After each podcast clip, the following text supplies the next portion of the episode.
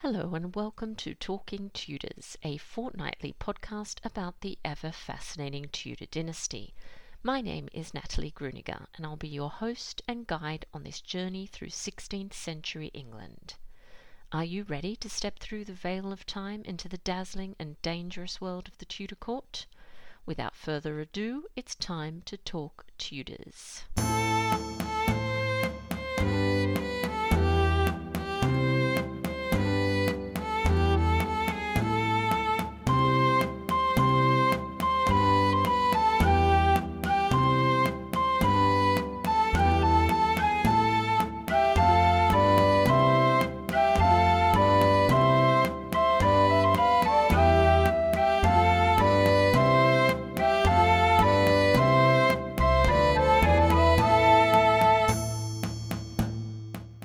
Everyone. Welcome back to Talking Tudors, episode 103. I'm your host, Natalie Grueninger, and it's so lovely to have your company. As this is the first episode of the month, I'd like to begin by thanking the wonderful patrons who continue to support this podcast and welcome patrons who joined the Talking Tudors family in March. A very warm welcome to Matt, Mick, and Jacqueline, to also usernames Berlin Fan and Scatler. I'm so very grateful for your immense generosity and support. If you love the podcast and tune into every episode, perhaps you'd consider becoming a Talking Tudors patron. Just click on the Be My Patron on Podbean badge on the homepage of my website, www.onthetudortrail.com, or click on the Be a Patron button on the Podbean app. Join the Talking Tudors patron family, and in addition to receiving lots of Tudor themed goodies, you'll be automatically entered into our patron only monthly giveaways. April's prize is a copy of King and Collector Henry VIII and the Art of Kingship by Linda Collins and Siobhan Clarke. Thank you to the History Press UK for sponsoring this wonderful prize. Now, on to today's episode. I'm thrilled that joining me on the show to talk about Tudor art is Dr. Christina Faraday. Dr. Faraday is an historian of art and ideas with a special interest in how images and objects can communicate in powerful ways. She is an affiliated lecturer in history of art at the University of Cambridge and specialises in the art and architecture of Tudor England. Our conversation straight after this short musical break, courtesy of guitarist John Sayles.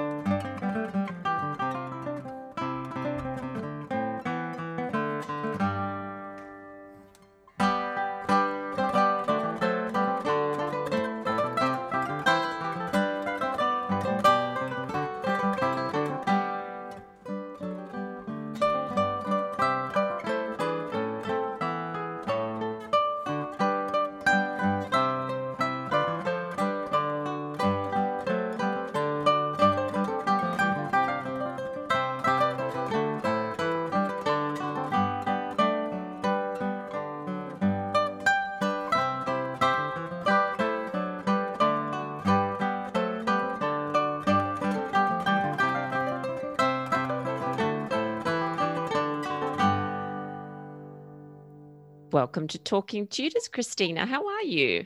Hi, Natalie. I'm very well, thanks. Lovely to be back. It's lovely to have you back on the show. So it has been a little while since since you and I chatted. So I suppose a really good place to start would be by you just introducing yourself to our listeners and just telling us a little bit about your background. Sure, I'm Christina Faraday. I'm a research fellow in history of art at Gonville and Caius College at the University of Cambridge. And I specialise in the art of Tudor England and its relationships to literature and also music at the time. Fabulous. Now, the last time you were on the show, we actually spoke about the fascinating world of Tudor neuroscience, which was really cool. And that was episode 92 for anyone who wants to go and have a listen. But today, we're going to dive into the world of Tudor art. So, when did you first become interested in art history?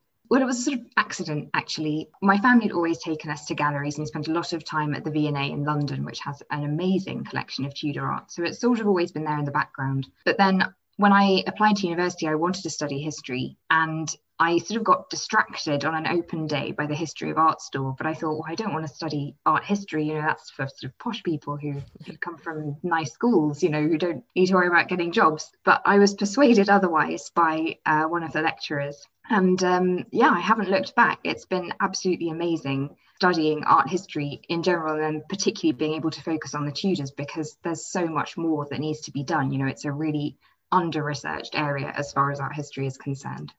And such an exciting area as well. So I suppose before we, we kind of dive into specifics, maybe just if you could tell us a little bit about what art actually meant to the Tudors. Well, the Tudors didn't really have a concept of art that we would recognize as such. So we think of maybe art for art's sake or having a beautiful object just sort of because it's beautiful and to admire it. But actually, for the Tudors, art sort of had to do something. It was practical. It might persuade an audience about the, the importance of, I don't know, a person in a portrait, or um, it might have a kind of romantic influence if you're courting someone. They also didn't value paintings very highly. They they were much more interested in tapestries and textiles. That was the that was the valuable stuff. So paintings were sort of treated a little bit like so the average panel portrait was more like a kind of photograph that we might have now as a record almost, but perhaps one that can say a little bit more about you in symbolic terms than than just a photograph would to us.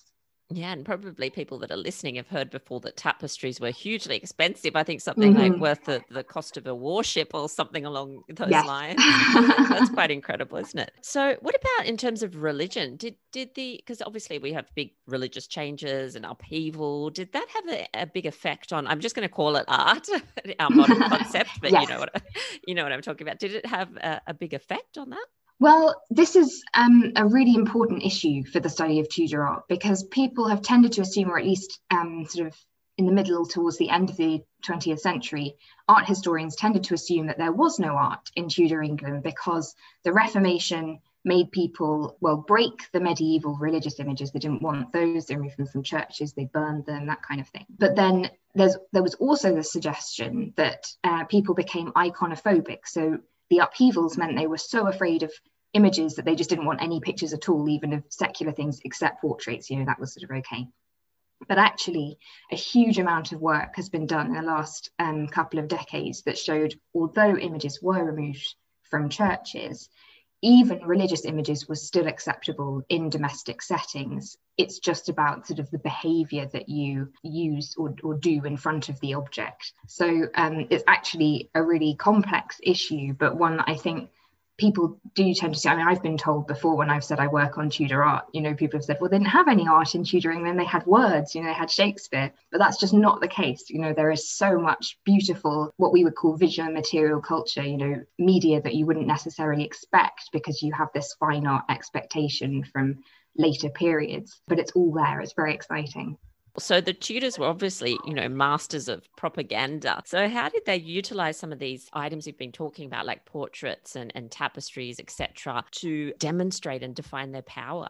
if we talk about one example that will reveal quite a lot um, about what they did. So I'm, I'm thinking of the Whitehall mural, which was painted around 1536, and it shows Henry VIII, or it did show Henry VIII life-sized. It burnt down in the in the Whitehall Palace fire. But we do have representations. We have Holbein's cartoons for the mural, and we also have some um, later sort of watercolors made when it was still surviving. So it was painted around 1536, which is the time of the royal supremacy, sorry, two years after the royal supremacy, but around the time of the Pilgrimage of Grace. So things are quite unstable. There's quite a lot of need for Henry to reinforce his power. And this mural effectively does that for his court and for his inner circle. So we're not exactly sure where the Whitehall mural would have been, but it's probably in one of the presence chambers. And people coming in, you know, they'd have initially been face to face with a very uh, lifelike representation of Henry VIII, which would have been very sort of frightening and imposing because he's shown as being incredibly sort of massive and um, with his huge power stance. But there are other kind of subtle things about the picture which express Henry's power as well. So, what one of the most obvious things to uh, Henry's audience would have been the single point perspective and the classical setting. Um, he's actually standing on a carpet, which was expensive object, and that shows off his wealth and, and the opulence of the, uh, of the image and his very good taste. And he's also trying to compete with Renaissance princes abroad. So Charles V, the Holy Roman Emperor, had uh, employed Leonardo da Vinci. And by employing Holbein, Henry VIII is sort of mimicking that. So there's a whole kind of uh, aspect to his power and patronage there. But there's also obviously a very imposing presence of Henry, but behind him, Henry VII, his father. And the Tudors, as your audience will, I'm sure, remember, did not have a very strong claim to the throne. It was all very tentative and it was a fledgling dynasty. That was why Henry was so desperate to have an heir, of course. So, by having this anachronistic representation of his young father as king, and then himself, and then the implied presence of an heir with Jane Seymour to the side, it's reinforcing this dynastic um, solidity effectively and, and, kind of reassuring people that he, the Tudors are here to stay effectively. Yeah, and if I remember correctly, that the text has a, a, sort of meaning of, yeah, my dad was all right, but I'm going to be much better. exactly. Exactly. And and the text as well. I mean, it's in Latin, so that's speaking to an educated audience. And, and it's interesting how often Tudor images do make use of text, actually. It, it seems to be a sort of, you know, almost an aesthetic category in its own right, text but it, so it's in Latin, but the inscription is also giving a religious message. So you're absolutely right. It's saying, um, my dad was was great, but I'm even better, and and the even better comes from what he did with the religious sort of you know removing idols and things like that. Typical henry style henry VIII style. Now whenever i love posting pictures of you know tudor paintings artworks they're just so amazing and so layered which is what i love because you can look at one and then a week later you notice something you didn't see the first time and it's fantastic. And i always get asked people are really interested in wanting to learn about the symbolism. It's a sort of literacy that we're not all that accustomed to these days the tudors mm. were great at it. So I want to spend a little bit of time exploring this. So, firstly, what can we tell by the way that people stand in a painting and by what they're wearing? Well, I suppose posture is important because it can tell us about the way the person wanted to be seen. So, aristocrats they maybe have their hand on their hip, they're quite debonair. There are also gender expectations. So, women can sometimes be seen looking very demure with their hands clasped or something like that. But that can also be subverted. So um, the usual pattern, if there's a pair of portraits, for example, or, or a, a, husband and wife in the same picture, the left side is considered to be the dominant side. So that's where the, the male partner would go. But sometimes you get things the other way around. So if it's the queen, for example, she is sometimes shown on, on the dominant side. And in portraits of Lady Dacre, for example, who, who campaigned for the restoration of her titles for her children after her husband was executed in a in a brawl. A gamekeeper died in a brawl and he was executed. So the titles removed and Lady Dacre wanted them back. And there are several portraits of her kind of shown. There's one of her at her desk. She's poised with a pen, like ready to write this letter. Um, and she's active, you know, she's she's not just standing there demurely waiting for something to happen to her. She's actually trying to make things happen herself. And there's also a double portrait of her and her son in the National Portrait Gallery and she's on the left and she is very much she you know she's the more impressive figure in every sense in that picture. So that's sort of the, some of the ways posture can work. But with clothing of course that also reveals status. So even a very simple black outfit the way it's represented can you know artists were very attuned to well tudors were very attuned to the different value of materials. So there are certain hints that maybe this is silk or that it's been cut on the bias, um, which was a much more expensive way of using up fabric. So even in a really kind of plain looking portrait, for people at the time, there would have been huge clues about the, the value of that costume and how much money they were wearing effectively. And what about the symbolic meaning of objects that we find commonly depicted in Tudor works of art? For example, people are always asking about the flowers, animals, gloves, those kinds of things. Well, the meanings can be so slippery, and it's very difficult often to um, to say. I mean, it's not like there's a kind of book that everyone went to is like, oh yes, that this symbol means this. So it can depend on the sitter and it can depend on the context, but there are a few general rules. So gloves were a symbol of status. They're often shown in portraits of nobility, or uh, sort of they're, they're usually not very practical gloves. So that sort of shows protecting their hands. You know, um, didn't have to do manual labour. And gloves are also given in courtship. So there's a sort of betrothal element to that. But also, often gloves could have sexual connotations as well. So gloves needed to be stretched before they were worn. And that could be a euphemism for sex and everything that goes along with that. So the gloves are kind of power and, and also betrothal. Um, and again, there was no language of flowers, but the Tudors loved their puns. So, for example, if you see a pansy in a painting, that might be a pun on the French pensée, meaning contemplative or thoughtful, and carnations for betrothal or love. So, you know, that could mean something, but again, it, it depends very much on on who's looking as well. So it's not like all Tudors understood this. You had to know the sitter and you had to know a little bit about their life to really understand what that picture is saying. Yeah, they made it complicated for us, didn't they? They did. try and work it out. And what about animals? Because I often hear that they're kind of like loyalty or something along those lines.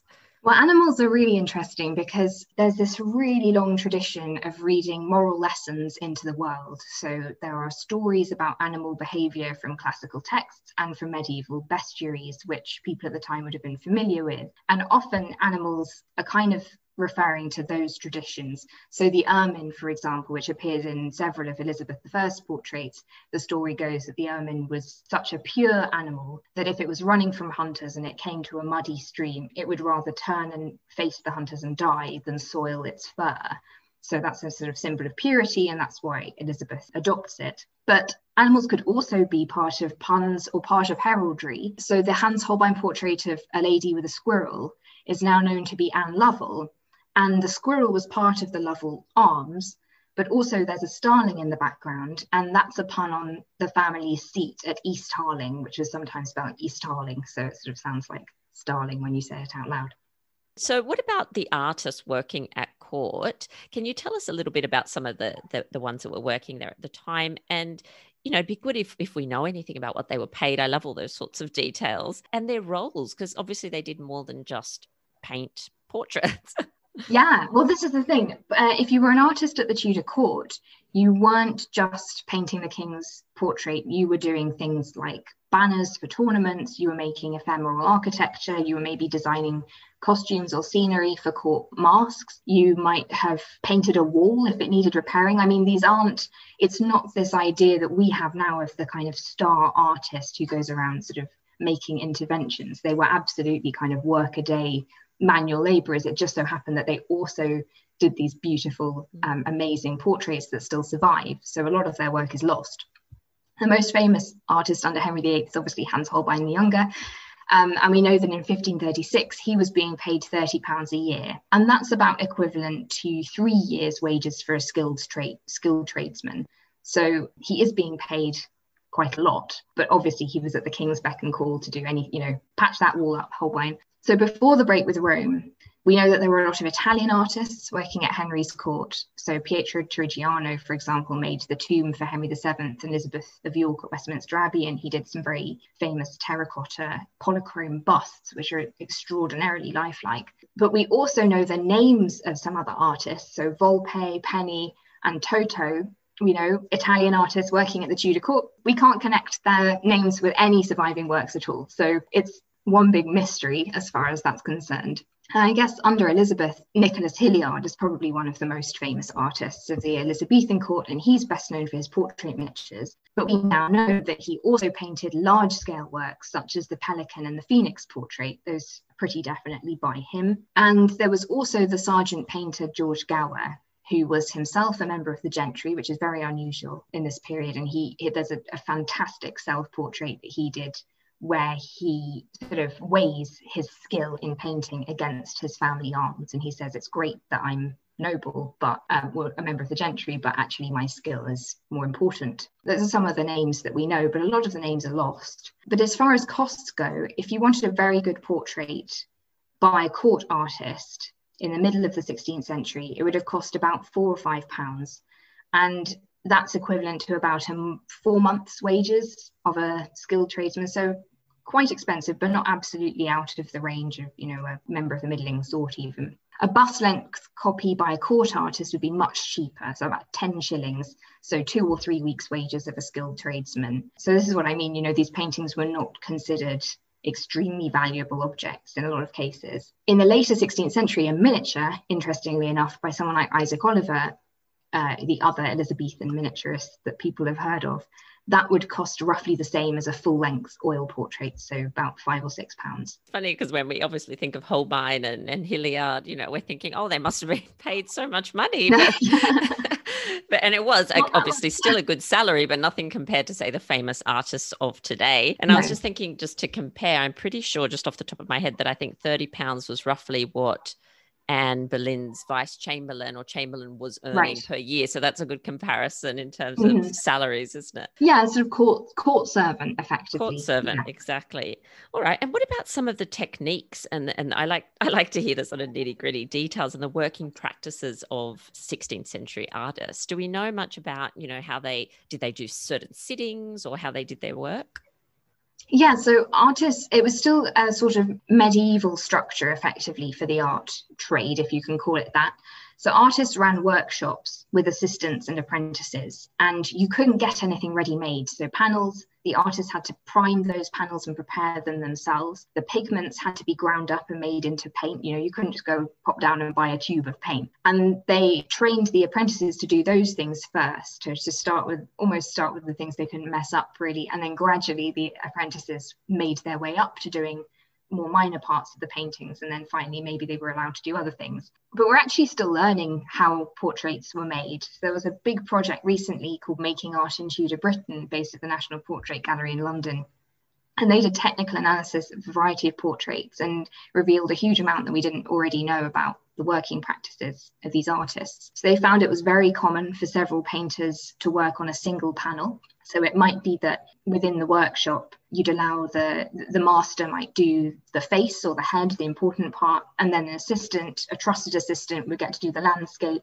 and then maybe someone else would do the sky, for example. But there are lots of different ways that could work. So I guess there are some cases where one master might be responsible for doing the whole thing, you know, designing the panel, transferring the picture over, painting it all himself. And then at the other end of the scale, the master might just do the composition and leave the actual painting to his assistants, or even contract the whole thing out like a middleman. It really varies depending on the picture and, and how much, presumably, they were paid, how much attention each image get, got. But in terms of sittings, portraits mostly weren't painted from life. Miniatures are the exception, and we know a lot about how they were made because Nicholas Hilliard wrote this fantastic treatise on limning, which is mostly just complaining about how people don't, you know, value him enough. But um, it, he does slip some technical information in there as well. But for a large-scale oil portrait, you'd be maybe drawing from life to get a likeness there'd be a sort of sketch, and then that sketch could be turned into a pattern,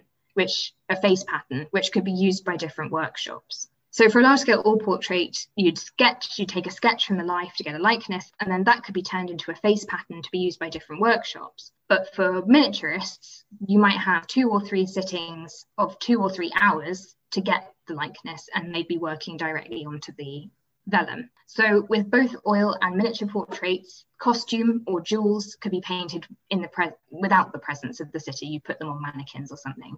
So actually, the sitter has very little involvement in a way. You know, they they sit for a drawing, they go away, they come back. The oil portrait's finished in about you know three months or something like that. I suppose the miniatures are probably perhaps more accurate then if they are painted from life, or what do you think? Uh, they are if we if we know who they are but obviously miniatures are easily mis misidentified yeah. and also um, Hilliard mentions flattering his uh-huh. uh, sitters. So he talks about capturing the life and all of that, you know, sort of emphasizes the quickness with which he captures the likeness. It's almost as though he gets it straight down on the page like a photograph or something. Um, not that he'd have had that reference, obviously, but actually he he does talk about capturing witty smilings and their best graces. So he didn't want to insult them. So you know, it's it's people looking still their best. Tricky. yeah, still tricky. We still need time travel, obviously.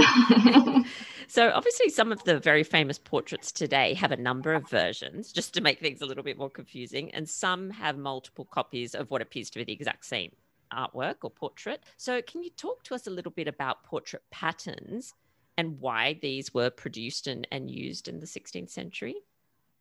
Well, if a person was important, there might be a huge demand for their image. So, particularly the Queen, but also members of the nobility or even important members of local government. You know, there might be several institutions or guilds that they're associated with, and those halls might want portraits of those dignitaries. So, face patterns were produced in order to make copying easier. And it meant that different workshops could use them and sort of churn out several versions and they could change the costume or something if, if you wanted to personalize it a bit but there were also formulaic when we think of face patterns, but there were also formulaic patterns for the representation of things like hands or even sort of ladies' dresses. So there are templates for specific parts of pictures as well, which, you know, not just the face. So that they may have existed in several workshops as well. And the way that these patterns were used is you'd get as a piece of paper or vellum and you'd poke holes in it and then it would be pounced onto the panel which means you'd put it on the panel and smash a bag of charcoal against it so a bit like sort of tracing now, or people who do dressmaking, they might sort of recognize that technique. So you pounce the pattern onto the panel, and then the artist goes over it with a pencil and then layers up with oil painting. Now, you've touched on the audience a little bit. So, just to clarify, was it mainly obviously gentry, nobility purchasing these kinds of things because they're still quite expensive for the kind of ordinary person? Do is there any evidence that any type of kind of art was being produced or utilized for the lower classes at all? Yes, so prints were probably the most often, if if people lower down the social scale bought artworks, it probably would have been in the form of prints, most likely woodcuts, but possibly also engravings, um, although they were more expensive. So there were opportunities for people lower down the social scale to buy sort of cheaper versions of art. And, and of course, painted cloths are a really important example as well. Painted and stained cloths, which are kind of like cheap versions of tapestries. So they'd have, rather than having the image woven into them, they'd just be painted on this piece of cloth. And those were available to people up and down the social scale. So nobility also had painted cloths for sort of smaller or less important rooms in their houses. But even though these artworks were kind of out of the range of purchase of people lower down the social scale, there were still a lot of opportunities to see these artworks. So there were a lot of objects in public buildings. Tapestries were often hung in the street for royal entries or sort of celebratory moments. They were hung in churches and yeah and there were wall paintings in taverns and places like that. So actually the, the visual world of people who are lower down the social scale isn't as bland and sort of boring as we might expect just because they couldn't afford to have their portrait painted if you've studied, you know, any prominent Tudor personality, you've probably heard the words said that they are a patron of the arts. Mm-hmm. So it'd be great to touch a little bit on patronage and of the arts during this period. Like, what did, exactly did that mean? Well, very few artworks were made for the open market. So, a- apart from the prints, which are obviously sort of printed, mass produced, paintings were usually commissioned by a specific patron for a specific space. So wall paintings, for example, are very site specific. And even everyday objects could be made with significant dates or initials on them, like a posset pot or something like that. So even members of the middling sort had a high degree of kind of personalization in them in their what we call material culture and the stuff that they owned there's direct contact usually between the future owner or, or person who gives the, port, the object and the crafts person who made it. So yeah, it's it's actually a much more they're much more involved than we might expect now thinking of how we go to the shop and sort of buy things off the peg. And I'd, I'd love to hear more, a little bit more about the relationship between the patron and the artist. So, what was the commissioning process like, and how much say or involvement did the patron have? I think in Tudor England, the artist did not have very high status. There wasn't this expectation that painting uh, was, it wasn't an intellectual process, it was a manual craft. So the person who's paying is the person calling the shots. Now, unfortunately, we don't have many contracts surviving, so we don't know exactly how these negotiations went. But we can infer that when objects or iconography are included in portraits, for example, it's often highly specific to the person or the situation represented. So it may be that artists had kind of a, you know, a cupboard of props or something like, oh, you know, we could do you a, we could do you an ink well or something or a clock. Uh, I've got some of those. You know, would you like that in your picture? But often, I think the the patron would have said, "I've I want this." So, for example, John Isham, who was a very successful businessman, had a portrait painted of himself, uh, filling most of the frame, to be honest, with his hand on a skull, which is probably metaphorical. Probably didn't just have a skull lying around. But behind him are two account books lying flat on their sides, and above them a clock, which implies kind of regularity in business dealings and um, reliability and those account books survive and they look exactly like the ones in the portrait. So this was would have been an instance where he said and I, I want these specific books in my portrait. And presumably they would have been lent to the artist who would have painted them in. Wow that's so interesting. I'm going to have to go and look those up. They're the kinds of details that i absolutely love now, we mm. talked before about artists and their apprentices and workshops. A lot of the times the artist's name isn't given, but it kind of says the workshop of somebody or or that kind of thing. So does this mean it was one of the apprentices or someone working with that artist at the time that may have produced it? It usually so there are different terms that used to be used in our history and if you know what they mean they're extremely useful but they're quite bewildering if you're not kind of versed in that language so workshop of circle of after you know all these phrases crop up. And usually it means it looks quite a lot like this person's work but it's not good enough to be them on a good day. Right. So it probably means that it was one of their apprentices or possibly someone that they trained who then went on to be an independent artist in their own right. And it may be that that artist was involved in that composition or they just taught them to imitate them so well that they are still aping the master's style later on but usually it's a sort of we're not really sure right. but it looks a bit like that person yes um yeah and it comes up a lot doesn't it so yes oh. so obviously you know, it's difficult to identify the sitters for all the many reasons we've been discussing. So, what are some of the techniques that are used today in order to try and analyze a portrait and find out when it was painted, who it was painted by, all those sorts of fun things? Well, if you're in luck, a portrait is dated. That's I'm always very happy when a portrait has a date on it and that itself is is interesting because it shows the sort of recording or memento mori function of a portrait you know we have uh, Thomas Whythorne, a composer who wrote an autobiography in, in Elizabethan England, talking about having his portrait painted to show how time doth alter him. So that's really a you know a function. So dating was important, but they don't always have dates on them. And for a straightforward art historian like me, who doesn't have access to an amazing laboratory with all these fantastic machines in it, I would be looking at costume and at style to date the paintings. So that tells us something about the the time period, but actually also the way that the artist is approaching something like perspective or shading might point to their nationality. So Netherlandish artists have a particular approach to naturalism that you start to get your eye into when you've looked at enough securely attributed works. It starts to remind you of other things. Beyond that, there's an amazing array of technical analysis that can be done on these portraits. So, for example, spectroscopic analysis involves shining different kinds of light on a painting and seeing what comes back in reflection. And that tells you what particles are in a pigment. And that can reveal the original colours. So it might have faded or, or reacted with the atmosphere in some way and, and changed over time. And spectroscopic analysis can reveal what colour it was originally. So that's one method. You can also X-ray paintings and you can also use infrared technology to see if there's anything underneath, which is even more exciting. Yes, and that's produced some interesting finds, hasn't it? Doing the, the X-ray and the infrared. So today we're, you know, we're all about recycling, but it appears that the Tudors were too. So as some portraits using, I think it was the X-ray one of those techniques you've just mentioned, found there, there to have been another painting underneath or that the panels had been reused. So tell us about some of these kind of more famous ones that have been discovered. The Making Art in Tudor Britain uh, project analysed several paintings in the National Portrait Gallery, and they found that several portraits of Elizabethan Protestant statesmen had actually been painted over much older religious images.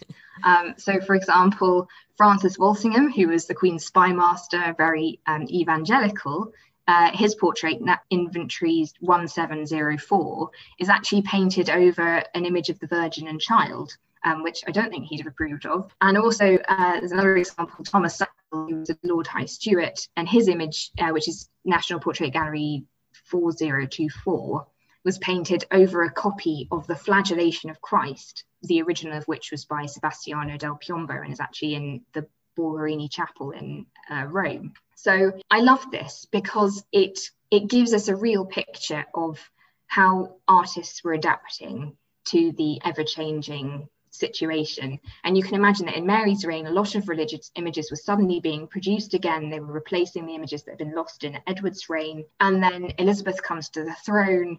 These things are not acceptable again anymore. And artists had to find new uses for these pictures and they didn't want to waste a good oak panel. So, you know, they just think, oh, we'll just do it. You'll just paint it over that. So yeah, it gives us a real picture of, of the kind of practicalities essentially of the of the artist's workshop.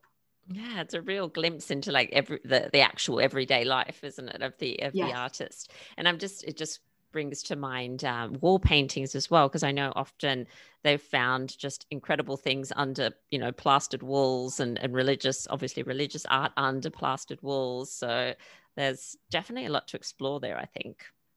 Yes, fingers crossed for more discoveries. Fingers crossed, well, a yeah. Re- a recent, in fact, something really fantastic recently at Oxburgh Hall in Norfolk they found centuries worth of things under the rat droppings in the attic scraps of fabric and doublets and bits of manuscript. I mean, it's, you know, all sorts of unexpected places these things can crop up. Yeah, I did see that. They're like my favorite stories ever. Whenever, you know, something like that's uncovered, I think, oh, what else is out there? Mm. so, actually, that's a good segue into the last thing that I wanted to ask you. Obviously, Tudor portraits are often being re identified. I think some have been, you know, every Tudor queen consort and I don't know, all sorts of variations. And they're still often being found in those stately houses. So, what Tudor portrait do you wish would surface?